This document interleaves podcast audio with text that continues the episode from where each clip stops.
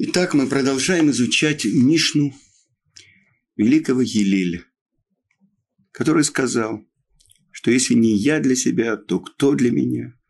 Но если я только для себя, что я? Если не сейчас, то когда? И мы начали с вами говорить про то, что мы находимся в рабстве у времени.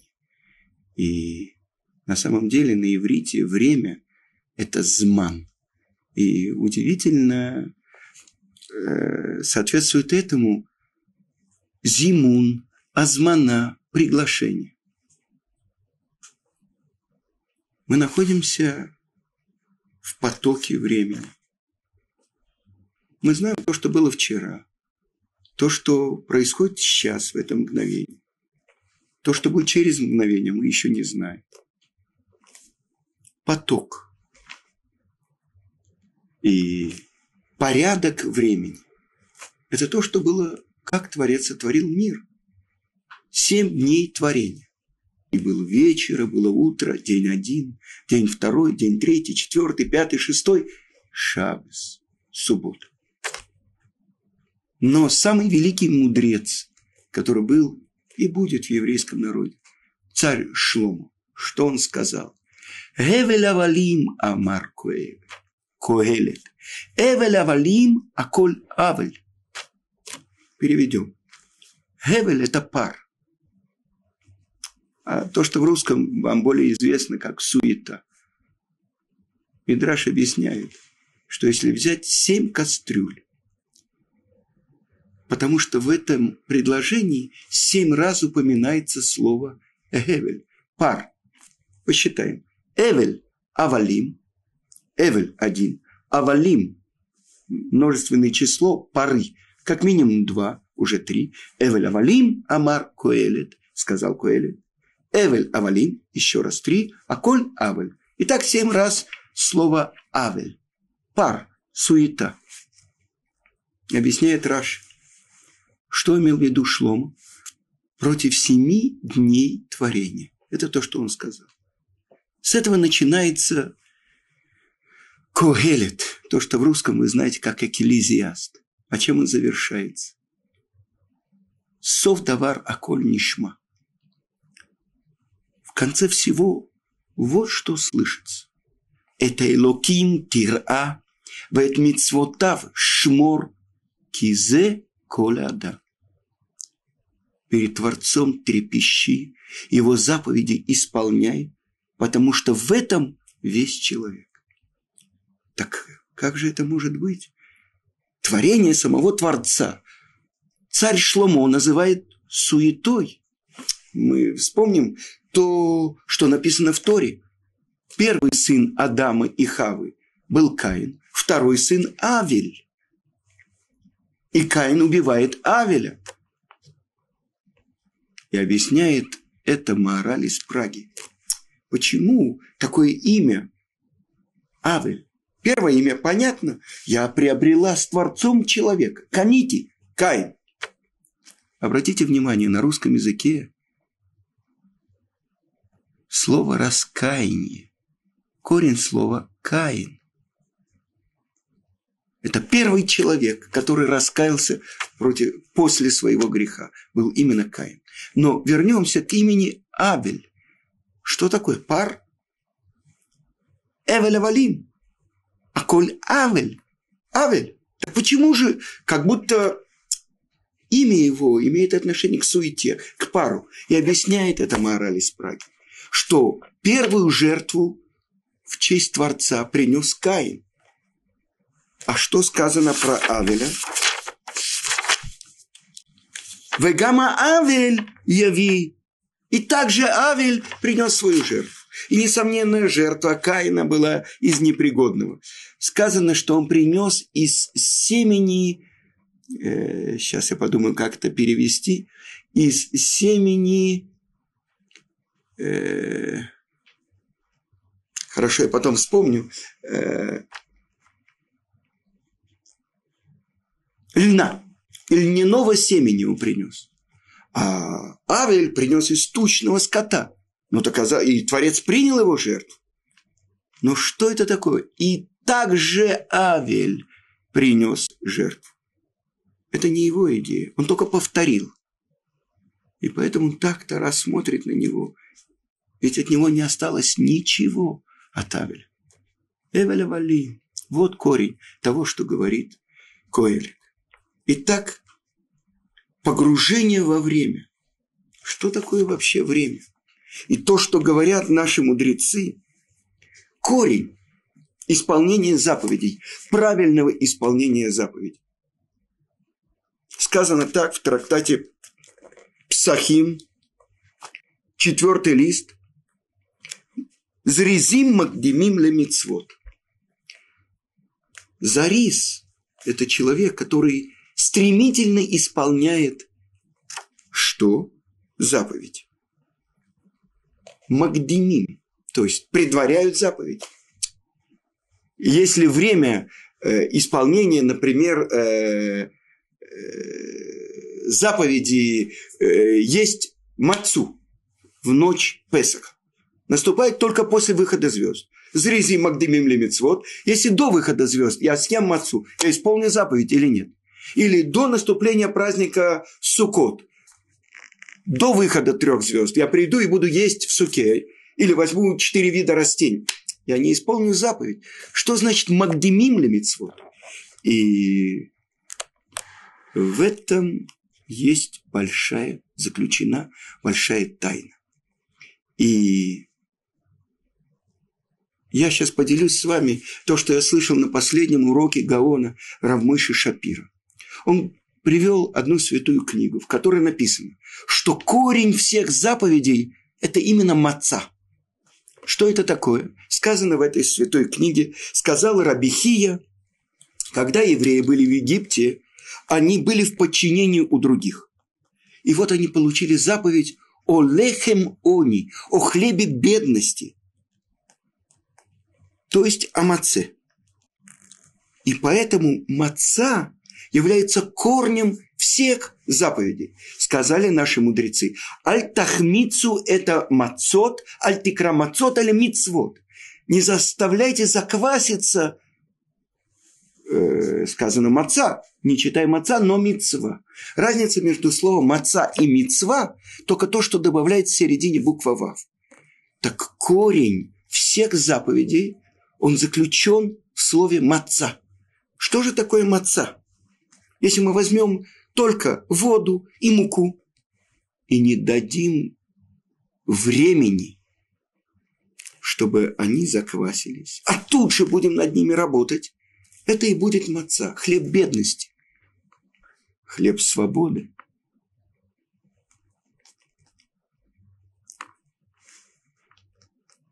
Чтобы выйти из-под власти чужой и дать только то, что есть, составляет само маца. Это мука и вода. Только само.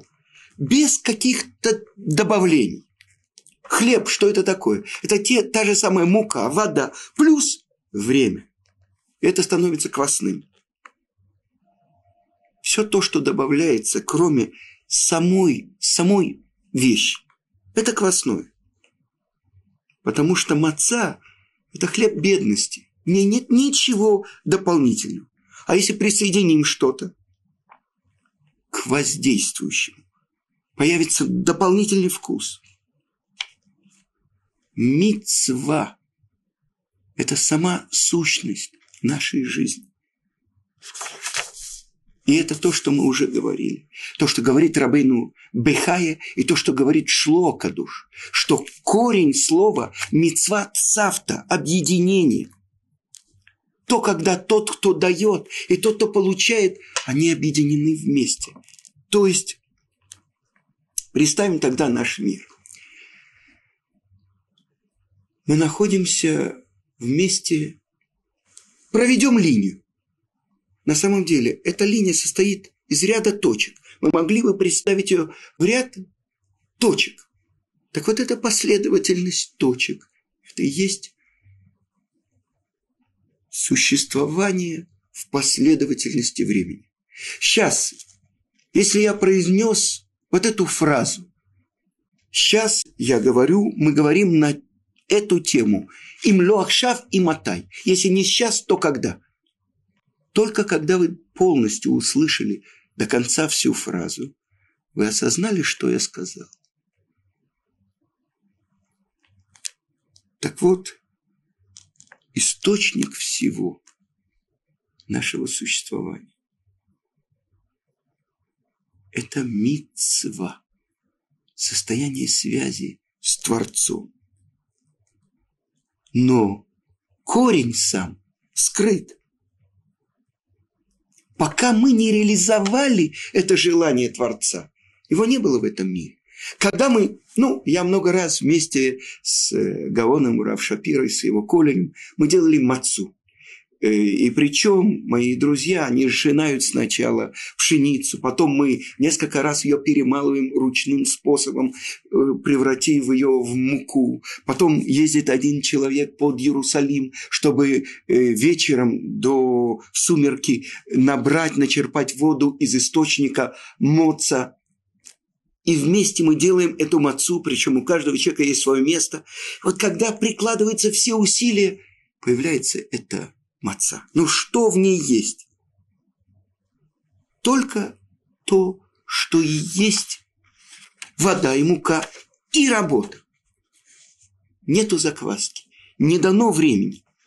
Так вот, это мицва, это возможность объединиться, присоединиться к повелив, к тому, кто повелевает. И это называется бедная маца, бедный хлеб. Потому что есть только то, что его составляет. Без добавок, без добавлений. Богатая муца – это то, что там сок или яйца. И вот теперь представим себе человека. Человек, который стоит перед Творцом, без чего бы то ни было. Как человек должен видеть себя? Как бедный, без одежды, без обуви. И он стоит перед тем, от кого он получает все. И это то, что он может правильно получить. Если он говорит, у меня нет ничего. Если я для себя, кто я? От тебя я могу получить. Ты источник всего. И вот то, что здесь сказано. Зрезим магдимим ле мицвот. Что это значит? Мы могли бы понять. Те, кто делают из любви, они делают стремительно. Как только представляется возможность, они тут же это делают. Я вспоминаю, сколько раз я видел моего учителя Рава Ицхака Зильбера. Кто-то приходит к нему, мне нужно написать письмо. Обычно, ну, придите через неделю, может быть, что-то. Ой, забыл. Совсем не так. Письмо сейчас. Садимся, пишем сейчас. Телефон, звонить, сейчас звоним. Молиться за какого-то больного. Вместе сейчас мы говорим псалмы. Это качество, которое отличало его. Зрезут. Это то, что он говорил. Когда в школе, в советской школе он работал, и он говорил, что в субботу, заранее, до субботы, он проставлял оценки в журнале ученикам до того, как он их э, вызывал. И обычно именно на эти субботние уроки приходили комиссии из Горано, Облано и так далее. И всегда, когда они писали отчет, что учитель очень хорошо провел урок, потому что он заставлял участвовать в решении задачи много учеников. А на самом деле Рав Ицхак рассказывал, если бы не было субботы, я бы сам побежал к доске, сам бы написал, но в субботу мне нельзя, поэтому я вызывал одного, другого, а теперь помоги, а ты напиши, а ты исправь и так далее. Почему он... Я приведу другой пример. Обычно Рав Ицхак молился первую молитву. Сказано, что те, кто любит заповеди, они молятся самую первую возможность, когда исполнить можно эту заповедь, они делают. И вот Рав Ицхак всегда молился молитву Ватикин. Это сказано в Талмуде, в трактате Брахот. Ируха и Машеми, чтобы увидели тебя с солнцем. Что увидели, чтобы ты стоял перед Творцом в молитве с солнцем. Когда появляется над горами первый луч солнца. В этот момент еврей уже стоит в молитве. Но до молитвы, того, что называется еврейская молитва Шмоне Эсре, мы ведь должны прочитать подготовительные молитвы, благословения, утренние благословения, курбанот, э, псукей де зимра, псалмы царя Давида, благословение перед Шма, Шма Исраэль, благословение после него и, наконец-то, вот эта молитва. Так вы понимаете, сколько до этого должно быть. И обычно рав Ицхак молился в этом первом миньяне, с первым лучом солнца. Еврей, любящий заповеди, уже стоит в молитве. И рассказывал мне тот человек, который многие годы с ним вместе молился в миньяне, рав Ицхак Зильбер. И он говорил, что как-то утром э, выходит рав, рав Ицхак, и говорит с кем-то. И вдруг он увидел свою жену. Он сказал: извините, моя жена меня ждет. Он к ней подошел. И потом он спросил у раббанит, почему она пришла сразу после молитвы? Что-то случилось? Она говорит: да. Ему прописали лекарство. И если бы я не пришла, его не словила после молитвы, он бы убежал уже в десять других мест. А так он должен прийти домой, поесть что-то и принять лекарство. Сколько раз было, что он убегал, одно дело, другое дело, помочь одному еврею, другому, здесь бар-мицва, здесь брит-мила, здесь э, нужно спасти какую-то соломенную вдову. И когда он приходил домой где-то в два-три часа, ой, а я сегодня пил чай что-то или не пил? Так это то, что смысл его жизни, то, что говорил гаон рав Мойше Шапира, тот, кто был посланником Творца. Смысл моей жизни, как сказано в Талмуде, даны тебе заповеди вэхайбэем, и ты будешь жить ими. Так почему же зрезим магдемим лемицвот? И открывается большая тайна. Не только потому, что из любви к Творцу мы стараемся, как только представляется возможность, исполнить это. Говорит Меселат Ишарим, великий учитель еврейского народа, раби Моше Хаим Люцат. Он говорит так, что если человек не использует это качество, стремительность, то, несомненно, дурное начало сделает разные э, вещи, чтобы не дать ему исполнить эту заповедь. И что он говорит? Что если человек будет расслаблен и ленив, и не будет гнаться за заповедями изо всех сил, ишаэр неор верейк мехем бевадай, он останется пустым и лишенным заповедей, несомненно. Ну, почему бы водай? Ну, рано или поздно я сделал это. Ну, можно в течение всего дня надевать тфилин. Да когда-то я надену тфилин. Ну, что это значит? Останется пустым от них. Несомненно. И здесь открывается большая тайна. Мы с вами сказали, мицвот – это возможность связи с Творцом, объединения с Ним. И тогда оказывается, что тот, кто стремительно исполняет заповедь, зрезим, магдемим лемицвот, они не погружаются в волны времени, не плывут. Они стремительно как бы набрасываются на заповедь. Сказано, что заповеди представляются человеку, мездамнимлю. И если он устремляется к ним, он может заслужить их сделать. А если нет, если он идет медленно, неторопливо, то он останется пустым от них, несомненно.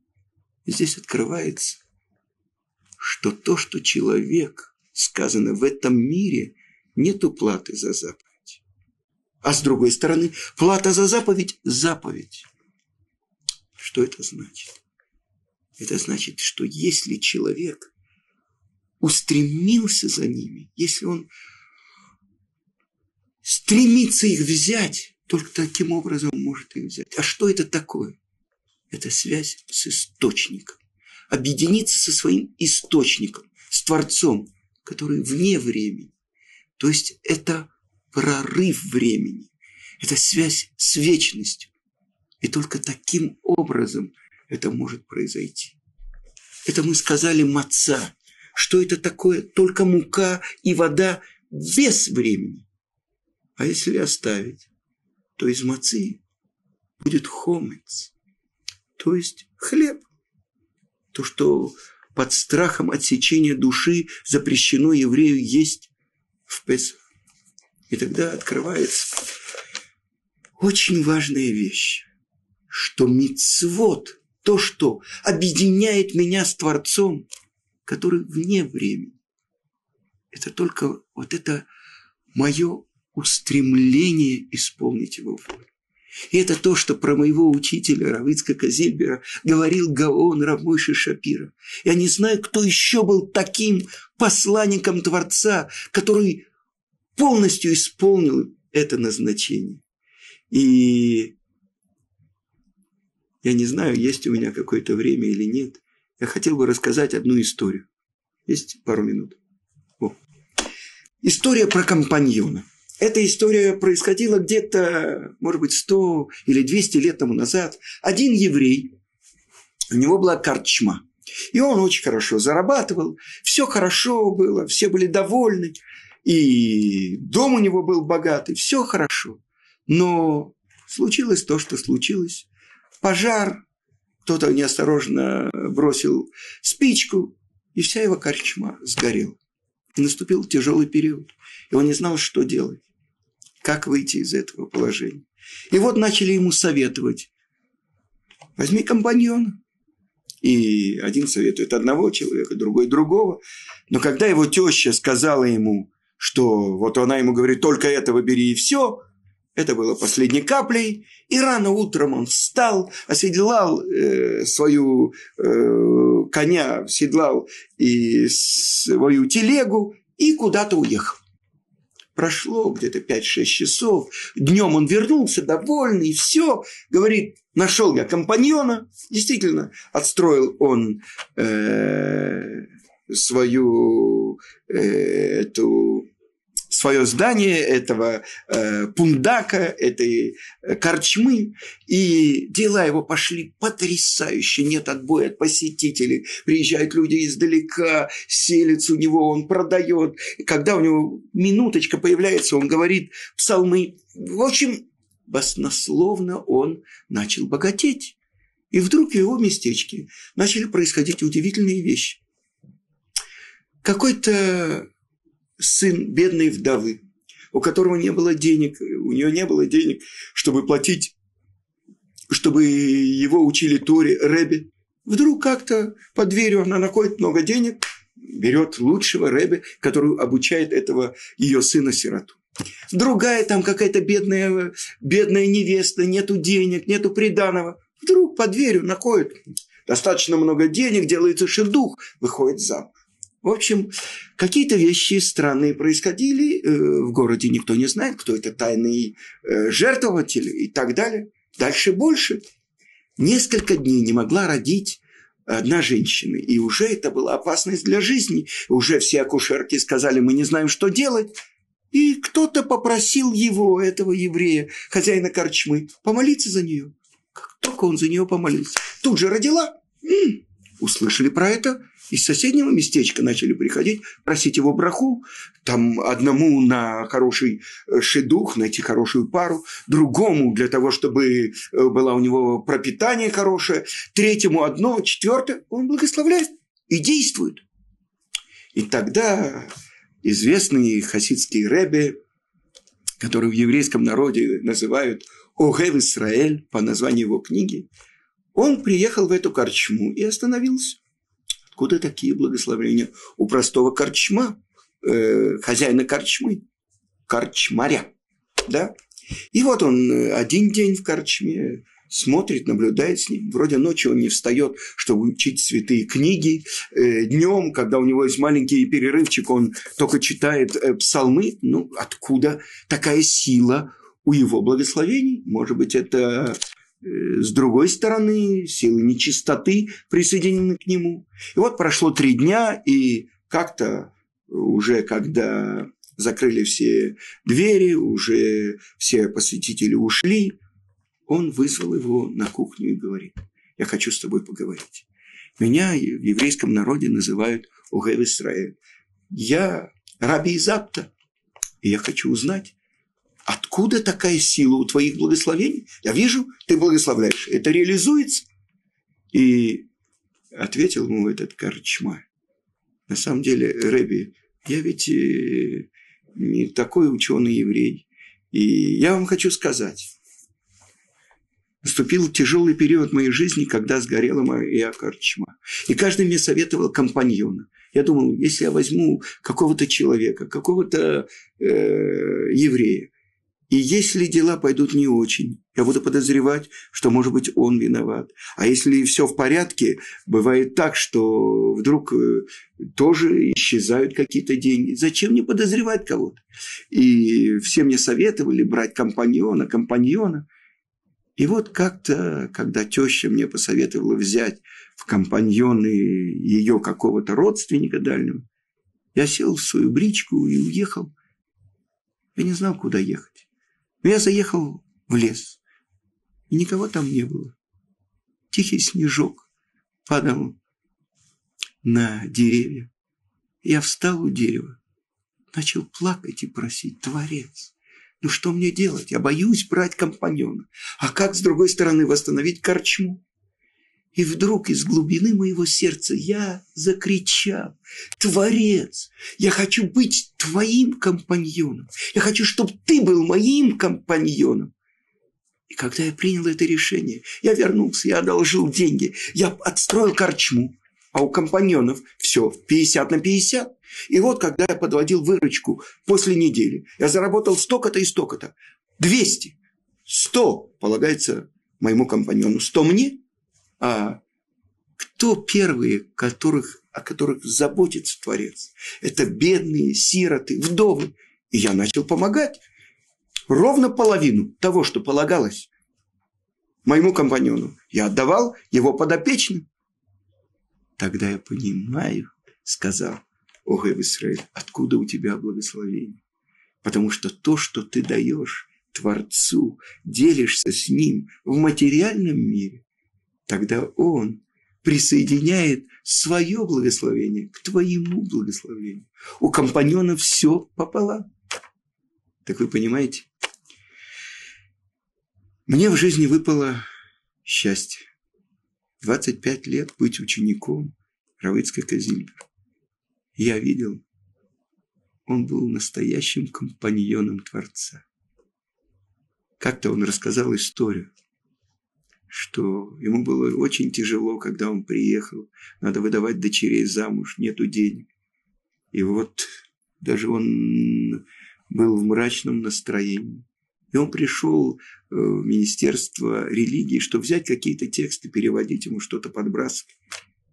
И вдруг он понял, ведь написано в псалме царя Давида: «Едид нефеш ава рахама».